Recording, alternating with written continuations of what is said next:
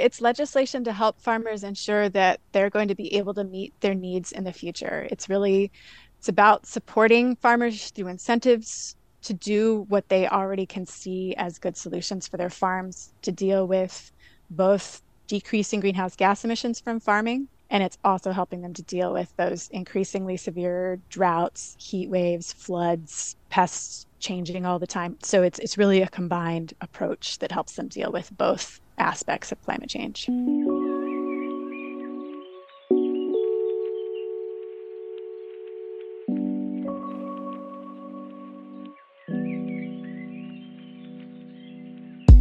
That was Cathy Day of the National Sustainable Ag Coalition, or NSAC, describing the Agriculture Resilience Act. It's a really comprehensive bill about agriculture that addresses climate change on the farm and in the food system.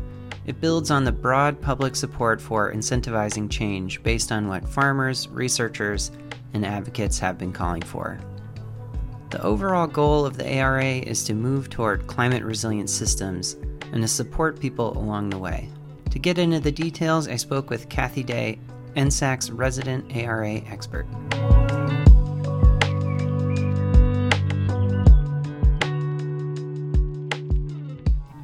I'm Cathy Day. I'm the Climate Policy Coordinator for the National Sustainable Agriculture Coalition.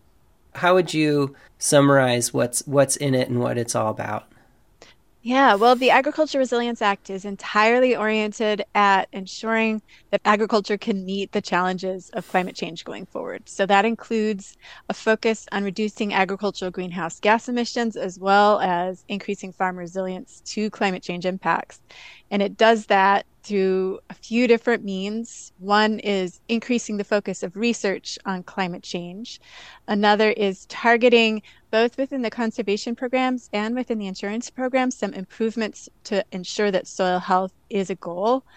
Another is to ensure that farms are preserved as farms going into the future and that they have the support that they need. So that's a combined piece looking at farmland protection and local markets, and those two things as a way to support farms and ensure that farmers have the income they need going into the future. And then there's a section on pasture-based livestock that covers a lot of ground and looks at mostly different ways of moving livestock from, confined animal feeding operations and the like, and out to pasture-based systems. And then there's also a section on on-farm renewable energy that has a few different focus pieces. And last, there's a section on food loss and waste. Wow, so it sounds really comprehensive. How many pages is it? So the whole act together, that's a great question that I haven't thought about recently. Let's just take a look. It is 215 pages. Wow, okay. So how do you break down such a big thing into something that might be more digestible to people? Even, legislators and their staffers often are generalists and aren't experts in ag. They might cover any number of other topics. So how do you approach breaking down such a huge thing when talking to people who aren't familiar with ag, or people who are familiar with ag but aren't familiar with policy? Yeah, that's a really good question. And it depends a bit on who the person is. So I generally am going to bring in an overview of the bill if we're talking about the staff of a member of Congress, but I will tailor it a bit to what the needs of their district are. So if there is somebody who has already a lot of livestock in their district and it looks like they have potential to make a shift in the district more towards pasture-based systems, then that's something I'm likely to bring forward. Almost every district seems to have some interest in state assistance for soil health, because that's something that allows more state money to flow out to soil health priorities with, a state-specific focus to it. So there are certain pieces like that, state assistance for soil health, that tend to be good to bring up in almost every context, but others are definitely dependent on the district. So is it an urban district? Is it a rural district? Is it somewhere with livestock? Is it somewhere with a lot of diversified agricultural operations? So I really consider which provisions are going to be most important to that district, because part of speaking about it with members of Congress is ensuring that I'm making it clear why it's advantageous to them. So thinking about what their needs are is part of my approach. So just like how the Farm Bill covers lots of different things, the ARA also covers a wide range of issues. It's a marker bill, which we discussed on the last episode, but to recap, a marker bill is a bill that a legislator introduces to Congress with the intention of getting other legislators to co-sponsor it. The whole point is to show political support for an idea and to use it to find new supporters in Congress. It can also be a tool for organizing around those ideas because it spells out the specific things you're asking for. So, if you're a farmer and you're going to advocate for the Farm Bill to support climate-resilient agriculture, asking your representative to support a specific marker bill is much more effective than to ask them to just do something about climate change already. If you have a general request for them and they say yes, they haven't actually committed to doing anything. So instead, you share a personal story about how climate change is affecting you and the barriers farmers face to adopting climate-resilient practices. And then you ask your representative to support a specific set of solutions, in this case, the Agriculture Resilience Act. So the ARA is very comprehensive, but in order to build support for specific parts of it, some other marker bills have been broken out of the ARA to build support for them individually. So a lot of the goal with those breakout marker bills is to identify the folks for whom that bill is really meaningful. So as I mentioned in talking to members of Congress, we're often looking at which parts of the bill will make a difference in someone's district or will make a difference for a state if we're talking about a senator. So it's, looking at finding support for those different pieces in a way that ensures that we're having as much bipartisan support across the bill as we can. So if we have a Republican state with a lot of livestock and a lot of interest in pasture-based systems, then that's a great target for getting that state on board with the pasture-based pieces and then drawing on Democratic support as well. Yeah, again, very much depends on states and districts and what they look like. And then when those marker bills come out, we carry them out to our members to talk about them further and to help us in getting further support from additional members of Congress on those. By members, Cathy is referring to members of NSAC. There are over 100 member organizations around the country, many of which are membership organizations that you can join. Those member organizations are often hard at work on state and local policy work too, as well as farmer education work. So if NSAC staff in DC need to build support in a particular state, they often reach out to the group or groups that work in that state to build grassroots movements. You mentioned climate is the big focus of it, and I gather justice is another part of it. Do you want to describe the aspects of the ARA that focus on justice in the Farm Bill? Yeah, absolutely. So there are some pieces, especially associated with the conservation programs, that the ARA goes out of its way to ensure that people are getting the support that they need. There are, within the existing conservation programs, 5% set-asides currently for beginning farmers and what USDA calls socially disadvantaged farmers, which broadly means farmers of color. And the ARA takes those 5% for each of those groups, combines those groups together, and then says, let's give 30% of the funding set aside for those groups, because we know, there's an oversubscription problem with these programs all over the place, but it's particularly acute for beginning farmers and farmers of color because they don't tend to have the existing relationships with the Natural Resources Conservation Service. So it's really important to ensure that there are funds set aside for them, targeted for them, so that when they go in, there will be funding available and they'll be more successful in their first application round, because applications are complicated and challenging. And so it's important to ensure that they, when they move through the process, it works for them as soon as it can.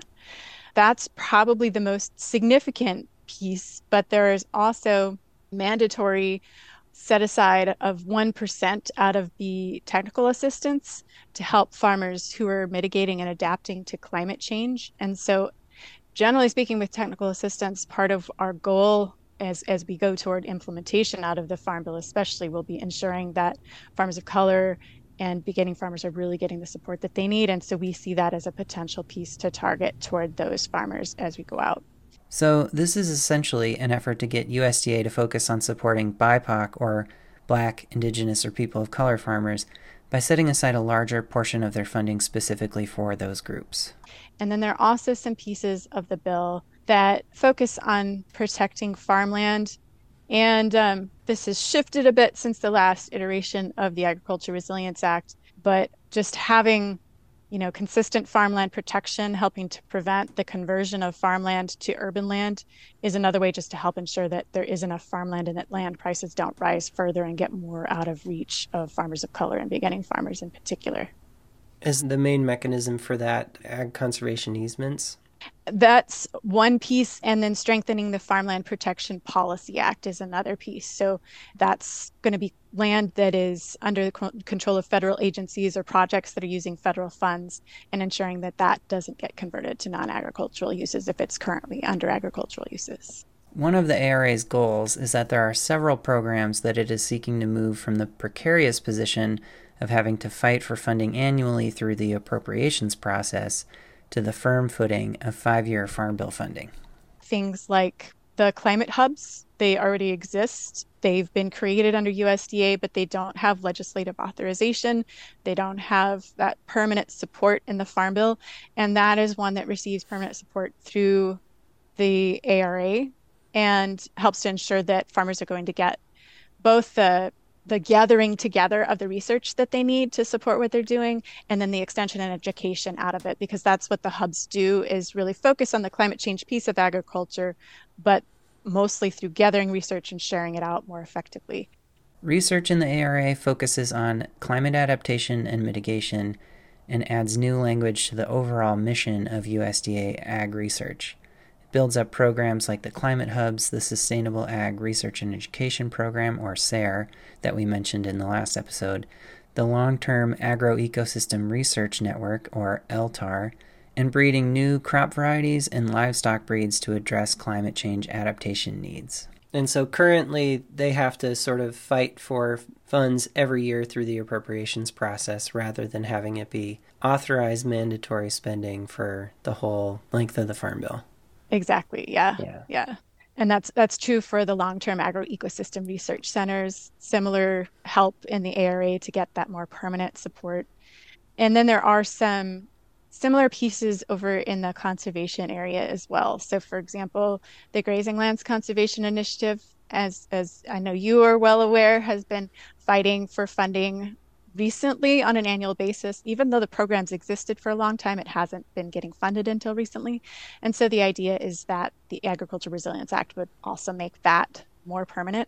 We'll get into the Grazing Lands Conservation Initiative, or GLCI, on a future episode, but it was a program that was critical in my home state of Wisconsin in providing technical assistance for grazing.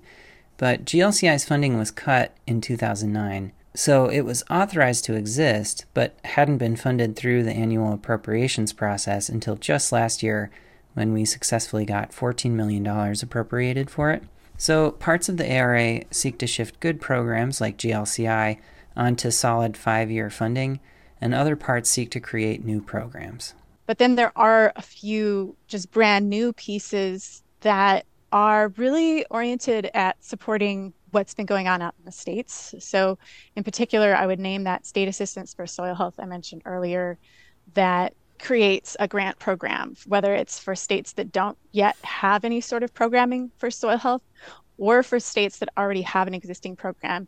It allows for access to federal funds to build out those programs or to create them in the first place in the case of states without programs. And so that would be really helpful, especially for those states that are, you know, working right now. Places like North Dakota and Oregon are working on developing their state soil health policies. It'd be great for them to have access to funds to help build those out rapidly and get grants out on the ground to people. The ARA has 3 soil health goals. 1, become a member of the 4 per 1,000 Initiatives Forum and Consortium with the aim of increasing soil carbon stocks by 0.4% annually. 2, expand adoption of soil health practices to restore at least half of lost carbon by 2040. And 3, maintain year-round cover on at least 75% of cropland acres by 2040. One of the ways it aims to achieve these goals is, like Cathy mentioned, supporting state-level soil health efforts through a new block grant program.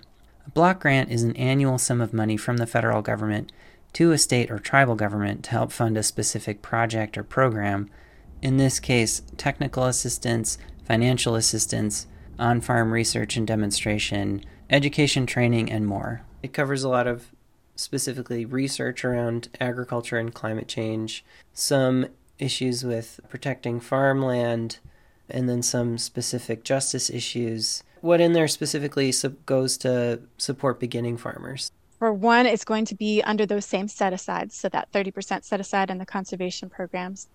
And then another piece is for those who are in organic production, there's specific support to ensure that those who are currently in organic production at least get the cost share support to get their certification on an annual basis. That's been kind of a complicated process split up between two different programs over the last few years, and this allows it to be made single and permanent for farmers to get that support. And so that would include new farmers. And it's those certification costs are one of those steep challenges for organic agriculture. So it's a great way to help people to get over the hurdle and become organically certified. And then farmland protection, I would name, is just generally important to ensuring land prices stay low and ensuring that there's access to farmland for beginning farmers. Is there anything else in there specifically that addresses land and land access? The farmland protection is the one piece, and then the agriculture conservation easement program as well. So this bill is not centered on land access, but it does have just a couple of pieces that address it. We'll cover land access policy and the Farm Bill in an upcoming episode, but what kind of support exists already for the ARA, and where is that headed? We have a few breakout pieces from the bill already that are garnering bipartisan support. One of those is the part of the section on livestock includes the full Strengthening Local Processing Act. So that one already is out with full bipartisan support in Congress. And, you know, that's a really important piece to address. We saw in the pandemic how much meat processing was challenged by, you know, conditions where we had a lot of people unable to attend work, and then plant workers getting very sick at work and all of that. And so strengthening local processing is a really important part of addressing that risk preparedness, but also, of course, for addressing getting more meat from small, sustainable local farmers into the system, because so many of them now are looking for more local processors to work with them and to get their meat out to their customers more directly. Then we also have other pieces likely to move. I'm going to speak in more vague terms for things that aren't already out on the floor, but for example, we have some pieces that look like they'll move forward from the conservation programs to get some good support for both of those. We've seen a lot of support for thinking hard about crop insurance and being strategic about what crop insurance should look like. And so some elements of the ARA are likely to move forward in conjunction with some other things that aren't in the ARA on that. And there are several research pieces that are on the move and I think are likely to garner bipartisan support as they go forward. And for all of these pieces, we hope to garner some bipartisan support. And the challenge in this year is that, you know, parts of Congress have been given specific directives from their leadership that nothing that's new will go forward. And so sometimes we run into roadblocks on that, but sometimes things seem important enough to folks that they go forward anyway. So we'll kind of be playing that by ear as it goes forward. So there's the conservation side of it and then also the crop insurance side of it.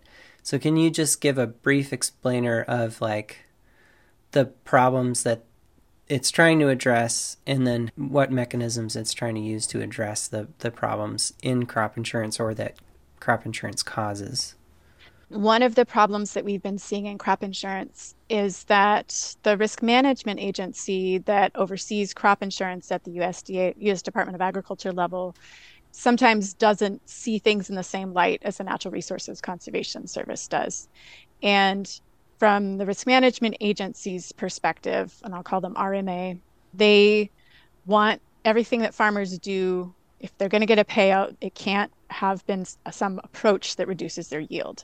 But the Natural Resources Conservation Service has a variety of practices that is helping farmers to adopt that often are, you know, they're intended to improve outcomes in the longer term, but it takes farmers some time to get over the hump of adopting them because they may be, you know, they may be trying something out where they're reducing their fertilizer use in favor of cover crops. Well, it can take a couple of years for the soil to get to the point where the life in the soil, the microbiome, the plants that you're adding into the mix and all of that are replacing the functions of the fertilizer. And so for a year or two or three, as you're starting to implement that new system, you may find that you have a yield reduction. And RCS just keeps supporting people to ensure that they can get over that hump. But from the risk management agency perspective, when those yield reductions happen, they see that as a signal that people shouldn't receive a payout.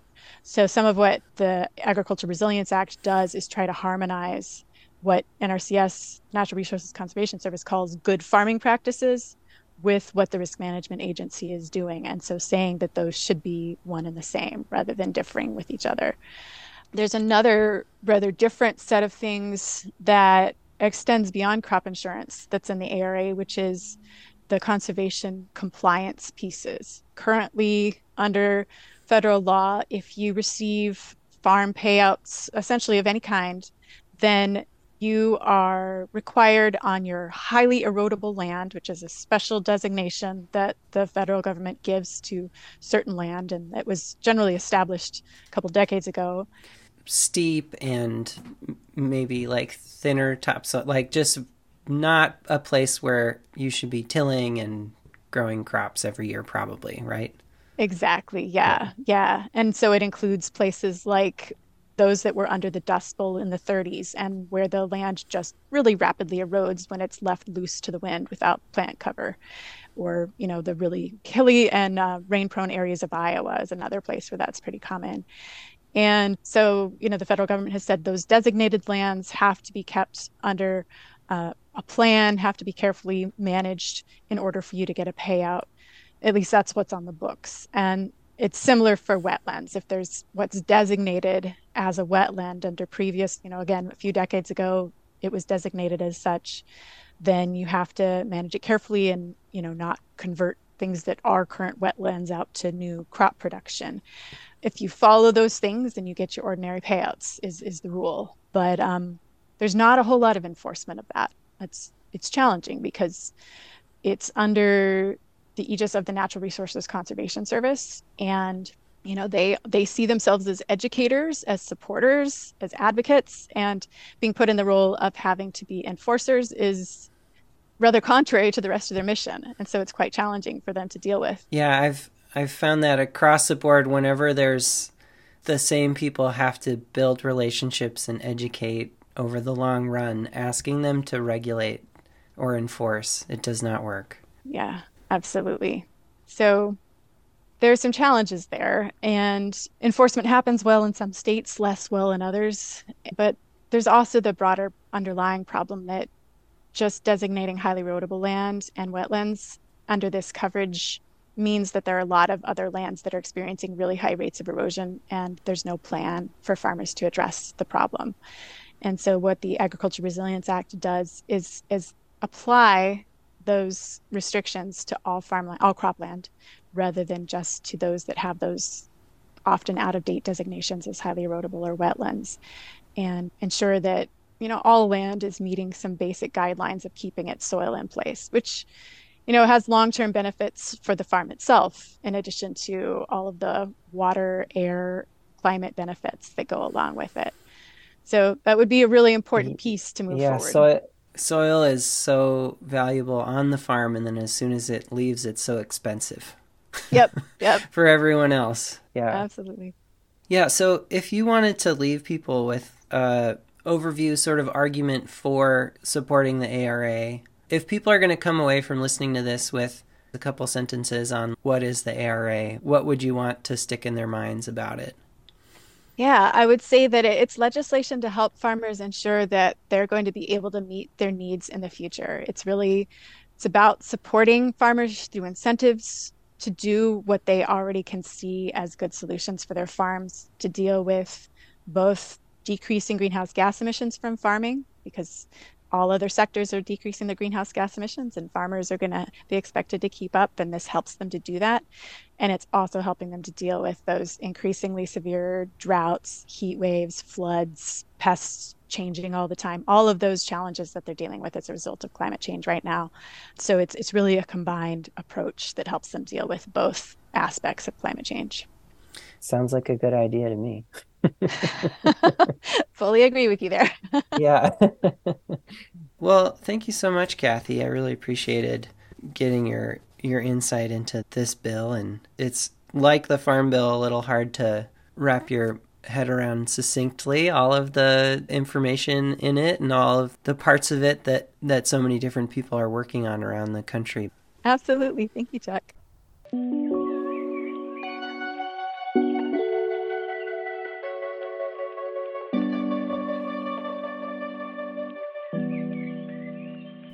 Thanks to Cathy Day for her time and energy to be interviewed for the podcast, but also for her leadership and insight in moving the ARA forward in Washington, D.C. on behalf of all NSAC members across the country. We'll continue to have more episodes on Farm Bill issues like climate change, land access, discrimination in the USDA, and marker bills that are breakouts from the ARA. Make sure you subscribe, share this podcast with your friends and neighbors, review the show on Apple Podcasts, and get involved with your local Sustainable Ag Policy Group if you haven't already. Thanks to NSAC for funding this project and for collaborating with us on its content and direction. And thank you for listening. Talk to you soon.